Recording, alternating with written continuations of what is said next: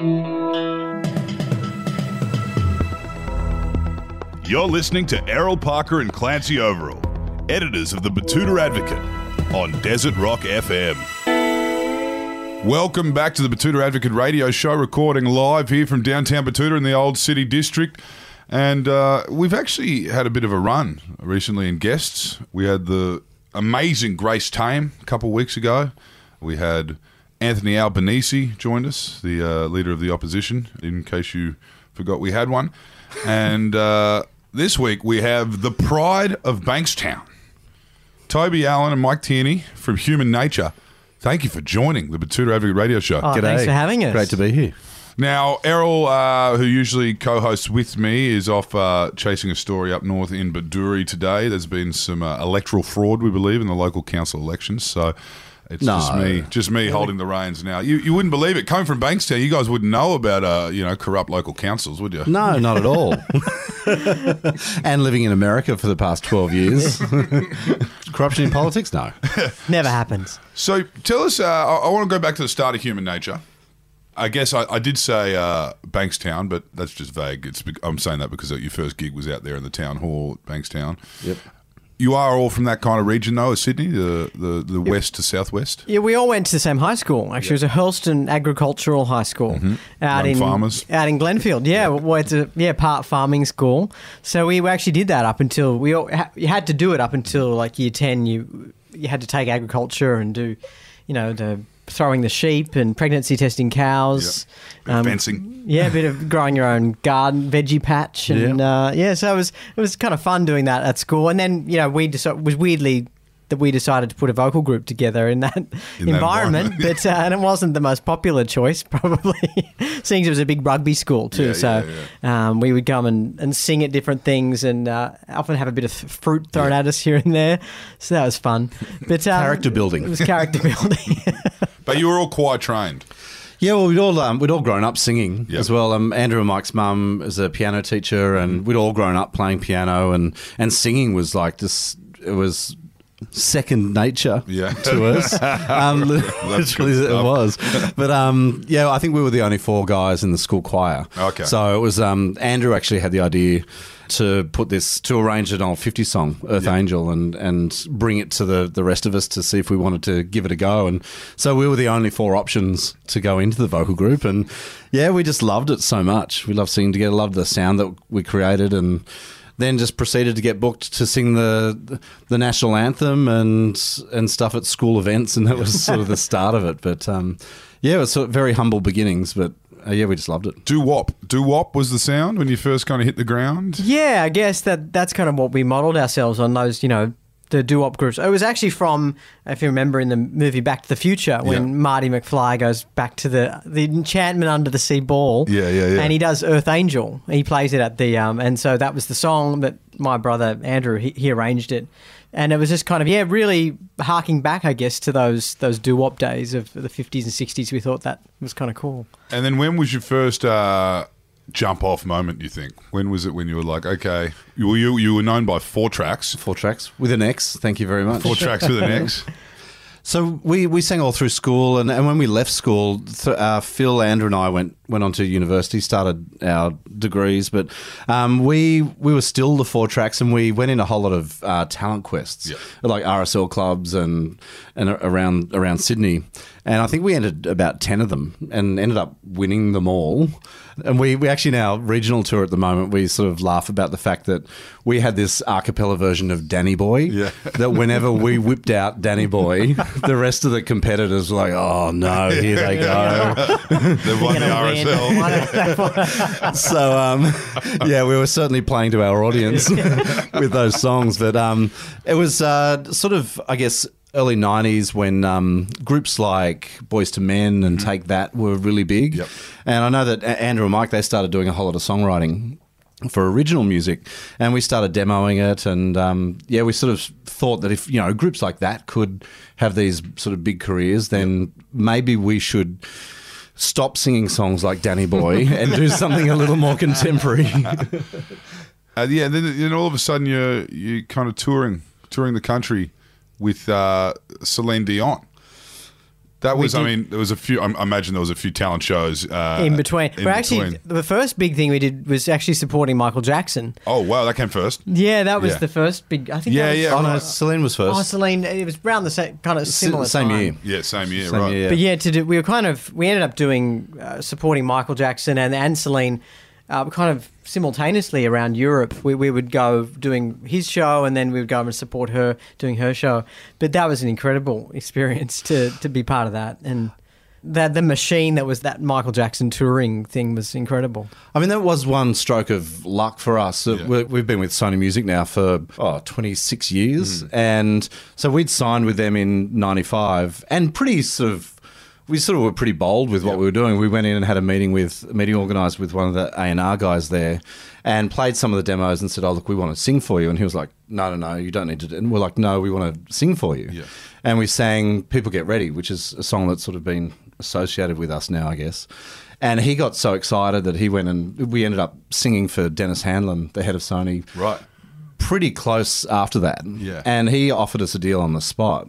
And so we we started recording those those tracks, but then the next the beginning of the next year, the Celine tour was on and she was with Sony. And Yeah. so there was sort of this great alignment. You Yeah. know, it was the the best launching pad we ever could have dreamt of, you Yeah. know, getting on those two tours. Are You find when um you know when a when a big boy group pops up, Britain's had their waves, but quite often you look at One Direction, it was a kind of more recent kind of success story. But there's always got the similar thing. I think Five was the same, where these people plucked out on like a maybe it was an Australian Idol audition. They're plucked out of the line and said, actually, no, we'll put all you you together. Do you think you guys have done the distance and you've been stays in the industry because it was such an organic starting pad where you were all mates and you were all I Uh, think so. I guess our origin was was more like a how a rock band would Yeah. probably get together. You know, Yeah, often yeah. that they get together in, Yeah, in high school, yeah. schoolmates. You know that. So I Play think, Danny Boy and then you know, move on to other stuff. yeah, rig a few RSL comps Yeah, and- yeah. But that I guess I think that is probably a big part Mm. of why, and also because I mean we've said it before, but also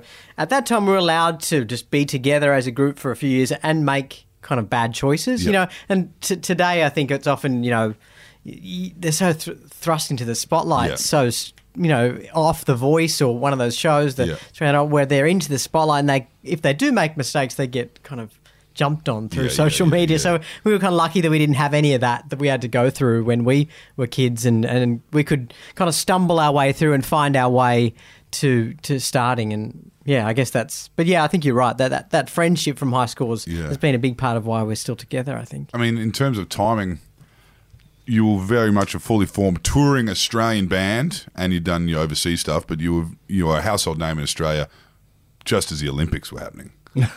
so that kind of that, that kind of worked well for you too. There in that sense, was that how, how was that? Tell us about the Olympics. Yeah, it was crazy. You know, we we actually consciously campaigned, like we were telling everybody, everybody on the street we passed, you know, oh, we'd love to sing at the Olympics. you know, try, trying to get that gig because I mean, every Aussie artist would would want to be on there. And we actually knew for quite a while before the Olympics that we were going to be doing it, but we couldn't tell anybody, and it was it was the worst. You know, we just wanted to shout it from the rooftops. But it was um, yeah, it was probably one of our proudest moments. You know, to stand up there and and you know represent the country at, at this opening ceremony. And you know it's we're not we're not going to get the chance again in our lifetimes I wouldn't imagine. So yeah it was very it was surreal. I mean particularly the, the audience in the stadium itself was massive let alone you know I think they thought billions of people were watching around the world. I mean we had a lot to be nervous about Yeah, but yeah. you know yeah like you said we've been performing together for such a long time up to that point, you know, we sort of just sucked it up and took it in our stride. But we were shaking in our boots a bit that night. And then there was like, I mean, I guess the, the coming out of doo wop, four tracks, and then you're kind of singing, you're harmonizing a lot, and that was that was that was kind of the early memories of human nature. And then and then there was a pop album. How was that? Because that obviously there was a lot more attitude Yeah. as well. Sleeves came off. Here we go. A Bit of frosted tip action. We're, we're on here. we went with the whole hog.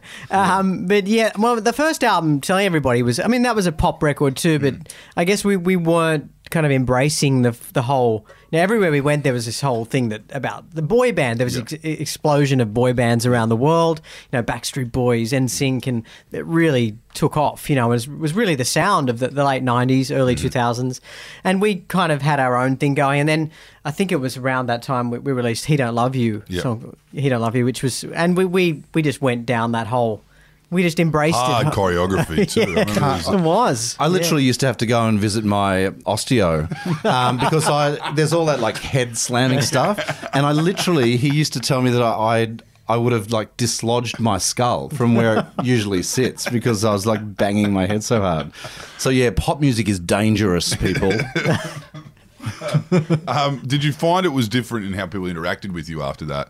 You know, you're no longer the oh those darlings from the Olympics. I actually think sort of in a weird way, we'd finally become the group that people thought that we were. Because Yeah. we, for a lot of years, we, we actually fought against that label of boy band. Yeah. You know, because like you said before, you know, a lot of those known boy bands Yeah. were manufactured, they Yeah.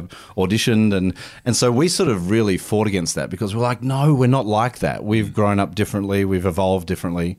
But I think, you know, our true colours shone Mm. with something like He Don't Love You because, you know, that essentially that's what we wanted to do as well. We wanted to be a pop group, and that was sort of the most pop we've ever been. Yeah. And what kind of tours are we talking about at that time?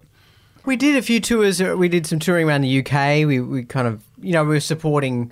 Oh, it was a group called Eternal. Eternal. Yeah, Yeah. a group called Yeah. Eternal. We did some, sh- yeah. So we, we released some um, records in the UK, all around Europe as well. We did some touring around Asia and, and Japan. So it was, you know, it was great to be able to, you know, see different parts of the world. And but we'd always come back, and, and Australia has always been, you know, our, our biggest Yeah. our biggest place to tour. So we'd always kind of end up here in Australia with a, you know, a triumphant turn around the country, which Yeah, was yeah. great. We actually, um, like going back to the when we released that first album and we did those tours with Selena Michael. Then the following year, we got to do those tours, like Mike said, over in Europe. And our album in Australia was already out, but we we were touring so much that we hadn't even had a chance to to tour that album yet. So the experience of being on, particularly the Michael Jackson tour, and seeing him perform, it was like we. You, we were getting ideas. We couldn't have spaceships exploding through our, through our stage or anything like that. But Four you know, hours just of steam. just to watch, you know, a master entertainer like Yeah. that do his show, I think it taught us a lot. And so we came back sort of really excited about doing, you know, I think our very first headline tour was in 97. And, Yeah. and we tried to pull out all the stops for that, you know, within our budget, of course. But um, yeah, the, the, the live shows are where we enjoy we I think we enjoy it the most. I mean you get that instant sort of reaction from the crowd and recording records is great, but getting that that feedback straight away from the crowd is there's nothing like it. do, do any of you play instruments?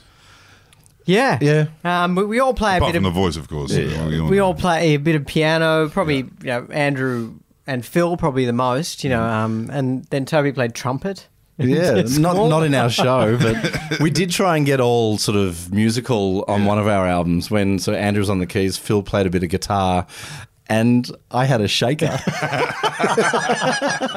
did you play anything? No, I didn't no, play Mike anything, didn't play no. anything. This is the clap from yeah, the it was corner. the, the, the finger snaps. But the shaker is actually quite hard. I'm doing it on our regional tour at the moment as well, and you got to be in the pocket. otherwise, it's, otherwise it's really it's a bad. disaster. So touring, we uh, Tudor Avic has done a, uh, and we always we always indulgently bring this up when we interview uh, people who've toured the world many times over. We did a national tour once with uh, six venues, um, and we found it. int- We were doing you know stage show, ninety minutes, no instruments, no no anything, but we did find the before and after a show in front of a lot of people are very similar feelings. I mean, the come up and then the come down, Right. and meeting musicians now, especially the introverted guitar people who kind of get put on stage and become rock stars, who didn't really want that. Mm. You can see how they might just not go to sleep. You know, how is it touring? Especially with the, you've come to a point in your career where you actually go night after night after night after night. How do you guys prepare? How do, and and how do you go to bed? Well, I think yeah, as you said, we, we've now done it to. I think actually doing the whole residency in Las Vegas, Yeah, I yeah. think has got us to a point where we can see it as a job almost. You know, we go on stage, we do we. The way we structure our show, and, and there's a lot of work that goes into it, you know, to, to make it a great experience for the audience. But yeah, when we go on and off, we kind of, yeah, it's just we, we got used to that, I suppose, and that feeling of how you wind Yeah. yourself down and What was some of the nerves like Michael Jackson end of your career? Like that, that, that Uh, in the of- beginning? Yeah. Like what was, how were you guys doing? Four little blokes from, from ag school sitting there. It- it was the crazy. Pops next door. I remember like those the first Michael Jackson shows like in Australia, and you'd walk on stage like we would go on for sound check or something, and you're walking on this stage and you see all the like the little stage markings mm. for like props and things, and there's like they're all labelled, and there's like Thriller and Beat It, and you're thinking. Oh my God! I'm going to be performing on this stage that this legend is going to be performing on. It better be good, and you know, you just got to. At some point, you just got to sort of the nerves go. Like once you get into the music, Throw it's yourself um, into it. yeah. And you see people having fun, and yeah, and certainly now, you know, more people know us, and their, their expectations are different now Yeah, yeah. at the start of a show than they used to be. Yeah, you're not throwing something new in front of them. No. no, no. Well, you mentioned Vegas there. How did that come about? Was that off uh, Celine's mentoring? You decided to do a residency in, in Vegas because she she actually was a pioneer of that as well. Just the night yeah, she night. was one of the first sort of big acts to do that. But we it was it kind of came from our we, in about sort of uh, 2006, I think it was. We, we did a, the uh, a Motown record, Yeah. um, which was a, a big success here in Australia, and it um yeah we- we put together a show which was based on a an old Motown review, you know, like that they used to do. They they would tour around the states. They would have all these the Motown acts, and Yeah. it was incredible. You know, you'd see the posters. It was like Marvin Gaye, Stevie Wonder, the Jacksons, and they'd all be on this bill where they they'd have all those incredible songs. So we we kind of wanted to hark back to that for this the show that we put together for that album, and um, it was really it was actually the guy who who took. Thunder from Down Under to Vegas Yeah, came. right. He saw that show, and he, he said to us, "Oh, guys, I, I think this would work great in Las Vegas." You can keep your shirts on. He wanted us for Thunder, but we said no. We're going to stick to the music, thanks. We're gonna, st- and we said, oh, you know, we kind of thought, oh, that sounds interesting, you know, kind of. We didn't think how it would happen, you know, mm-hmm. or if it could happen, and so kind of a few years went by, and and then they, they were just looking for rooms. That was the hardest thing, really, was to find a showroom that would become available for us to do it, because you know, over there we were. An unknown act, really. So for someone to take that risk and, and put our show in there was it was going to take a bit of work. So uh, eventually, they, they got the opportunity. It, it, it was an old casino called the Imperial Palace, which Mm-hmm. was um, it was like the ugliest house on, the you know the best street. Yeah, Basically, yeah, it was yeah. right across from Caesar's Palace, and you know. We're talking seventies era. Oh, uh, total! So Vegas, it, it was all oh, like themed, like kind of Chinese themes, Yeah. like dragons and stuff. Wooden dragons everywhere. And um, the show that had been in there for how long? I think it, was, it had been in there for like 20 years. This Legends show that was in this showroom was finally leaving. And this uh, showroom became available. And, uh, you know, they rang us, guys, do you want to. Do you want to try this out? Do you want to give it a go with your, your Motown show? And so we all remember we all sat down together with our, Yeah. our partners and and saying, you know, we've got this opportunity, but it means we have to all move Uproot, there, yeah, yeah. uproot and move there, and it was like eh, we could last for a month. You know, Mm-hmm. it could last for who knows, like like six weeks. We could be gone. But um, so we did it. We took the punt and um, went into that room at the Imperial Palace, and yeah, and then we end up being there now in Vegas. The show ran for about eleven years. So did, was it always in the Imperial? Yeah, we started off there. Yeah, yeah, yeah. Um, and actually, one of the main reasons we got there in the first place was that we'd on our we'd always said uh, we'd just do that one Motown record and that's enough. And then we thought, well, no, it's such a big success that we probably should look at doing a second one, but definitely not a third. and so we did the second one, and it was also a success. So we thought, how can we do the third one different? And that's when we um, we got to do some duets with like Temptations, Martha Reeves, and Smokey Robinson. Right. And it was through our, you know, through us meeting Smokey and him loving what we were doing with the music that he just he fell in love with us, and and he was sort of one of the big reasons we got to Vegas because he agreed. He'd said to us when we first met him, he said, "Oh look, if there's anything I can ever do to help you guys, just let me know." And we said, "Well, actually, Smokey, um, we're looking at this show in Vegas. Do you mind putting your name to it?" Yeah, right. And so he did. It was Smokey literally was attached. Yeah, it was Smokey Robinson presents Australia's Oh, right. Human Nature. Really? Yeah, so he's been, you know, we're so thankful for him for his support, and so yeah, we did the Imperial Palace for oh about four and a half, five years, and then moved up to the Venetian, Okay. and we've been there for like seven years. I think longest running show there. Yeah, I think. that's a, that's a big whack. That's I mean that's very impressive. And but the but the work must have been how many nights a week was it? we started off doing six nights a week. Yeah. that was intense. Uh, we all actually we all ended up because we were just performing. We'd never done shows like that. You know, we'd done mm. tours where we go out for like two or three weeks, and but never just that constant. So we all ended up looking like whippets. Like great, we just lost so much weight. We're doing you know dancing and performing that show six nights a week, and it was just yeah, it was full on. But we ended up cutting it down to five shows a week, which was kind of what we regularly Yeah. went to. But yeah, it was. That's still eh, You, you know, it was amazing so to much work. yeah, it was a lot, lot of work, but also it was kind of good in a way that it really makes you match fit, Yep. you know, and, and singing and performing and and also some nights when you don't quite feel like it, Yep. you kind of it forces you to get into the moment, you know. So that I think that's really helped us be better performers Yeah, because yeah, of it. yeah. So the culture of Vegas, I guess, is I mean, obviously, it's everything's in Vegas. You got anything, a- any any form of entertainment, kids, lots for adults, gambling, partying, but also this this thing about shows is uh, is is a big thing. You know, a family will come through from anywhere in America, Hawaii, Australia, and they've done their research and they, oh, I want to go see that. I want to go see that. Were there were there seasons within all of this where you get the most? Yeah, there, there definitely is. Yeah, and yeah. it's um, yeah, sort of in the in the summertime. So in the the height of summer, shows actually aren't that successful. You know, well, it sort of drops off a bit there. I mean, some shows like the classics, like Oh, the Cirque du Soleil show, it just like sells out all year round. Yeah. But you know, in the summertime, it's all about the pools and the clubs, and so the, the audience is younger and they don't, don't go to as many shows. And sort of in in the, right after Christmas and January, it's a bit slow. But for most of the year, apart from those, it's it's pretty cranking for shows. Tell me what happens in the scenario where you've lost your voice.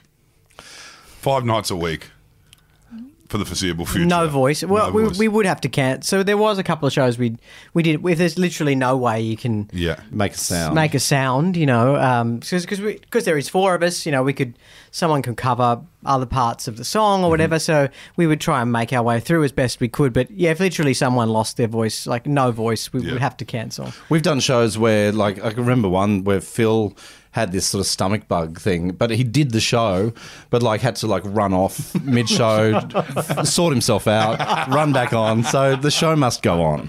Yeah, Well- you went through. It was uh, kind of doing it that regularly. You do go through.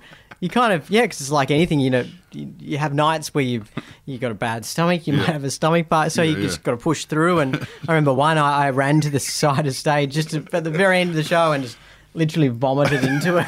Into mean, it wasn't because I was. It was just some stomach bug, but I just had to make it to the end and then just vomited into a bin on the side. And it was like. Wow, you really got to push push through. That's, um, Show must go on. That's not the answer I was expecting. I was expecting you guys to maybe say, yeah, sometimes we lip sync. no, no, this is the real work. You guys are, you guys are pushing through rain, hail, or shine. And I think we got so, yeah, like Mike said, so match fit there for a while that we literally, in all the years we've been there, we've probably max cancelled about, I don't know, 15, 20 Wow. shows at the max. Yeah. That's ma- And ma- a maybe, couple the of- hardest working band in Australia. A couple of a couple of them might have been because somebody was under the weather. Yeah. somebody that was isn't in this room right now, so I'm not giving away names, but it was either Phil or Andrew. yeah. How was? Uh, I mean, you you went over there with partners, most of you. Yeah. So that probably was a different phase in human nature in itself, where might have been in a bit more trouble dumping you four blokes in Las Vegas, Younger days. in 19 years of age. Or, Yeah, I mean we yeah, we had good, a good head on our shoulders and, and you know, we, we realized that, you know, our families were there and that we would have to make a life for ourselves outside of the strip, you know. Yeah, so yeah. we, we all lived were about you in the suburbs? Yeah, more sort of 15 20 minutes Yeah. uh, off the strip. Toby a bit closer probably to the, to the strip than we were, but um, yeah. So and out there, life is just not in normal life. You know, Yeah. it's not like crazy Vegas town. Yeah, yeah, yeah. You know, out in the uh, out in the burbs there. Yeah. But um, I guess we just drove to the strip every night to, to Yeah. work. The only difference is in, in every gas station and supermarket there are poker machines. Literally. You arrive in the airport and there's poker, Poker machines. machine. They're, they're everywhere. Gas stations, Yep. right? Yeah. 7 Elevens, everything. Really? Yeah. So, what is culturally? I just fascinated by this. The first people I've ever met who've lived in Vegas. I think a couple of basketballers, uh, Australian basketballers, might have been over there. Liz Cambage may have gotten a start in Vegas the other day, but pre-COVID, of course. What's uh, what? What was it like Does it feel like a city, or does it feel like a kind of town that is servicing a strip? Yeah, I mean it's very much that. Yeah. you know, Small it's um, feel. It's the bit the most noticeable thing for I found moving over there was that there's very little community. Yeah. and also because of the you know the temperature swing during the year, like the summer is just brutal, so everybody drives everywhere, so nobody's out walking and Yeah, okay. saying hi to each other, and I mean you know your neighbours, Yeah. but you don't walk down to the nearest cafe. Yeah, of everybody drives, and Yeah, so right. there's a sort of disconnect Yeah. there with with people. I mean, you can make it happen for yourself, but as a city, it's um it's very much all geared towards. There's no barefoot bowls. No. No, it's all geared towards supporting the strip and the casinos, and and that's why you know I think COVID had a massive impact on it because there was so much of Vegas that just didn't have anything to do. Yeah. So was that curtains for for the residency, or were you already thinking about coming back here? I know you're doing a national tour here. Was uh was did it COVID certainly gave you the excuse to come home for a little while? Yeah, COVID sort of forced our hand, I guess. Yeah, you yeah. know, that I don't, it wouldn't have been our choice to, to kind of finish that way. Yeah. I don't think it would be anyone's choice. But yeah, because it was literally like, I remember it was like the night, a couple of nights before it all shut down. We were all talking with our band, and the guys there saying, "Oh, you know, this might be just, you know, just a week. We'll see. We'll, we'll talk to you guys in a week." thing, And then it was like two weeks went by, and the months, and then you know, eventually the casino itself said they were just ending the contract because they Yeah. weren't opening the showrooms anymore. Yeah. So, yeah, I mean, it, it was unfortunate, I guess, to end that way. So, but it, you know, I guess we'll, we'll just wait and see if there's, you know, if the opportunity came up again and, a, and a great um, room came available, then we'd we'd absolutely. Um, look at that at some point, but it, it's it's also it has forced us to come back, and it, we're enjoying being back and doing shows here in Australia and getting out to some places we haven't been before, and it's been great. So the second gen, you know, the kids that Human Nature had over there, are they all speaking with American accents? Depends on who they speak to.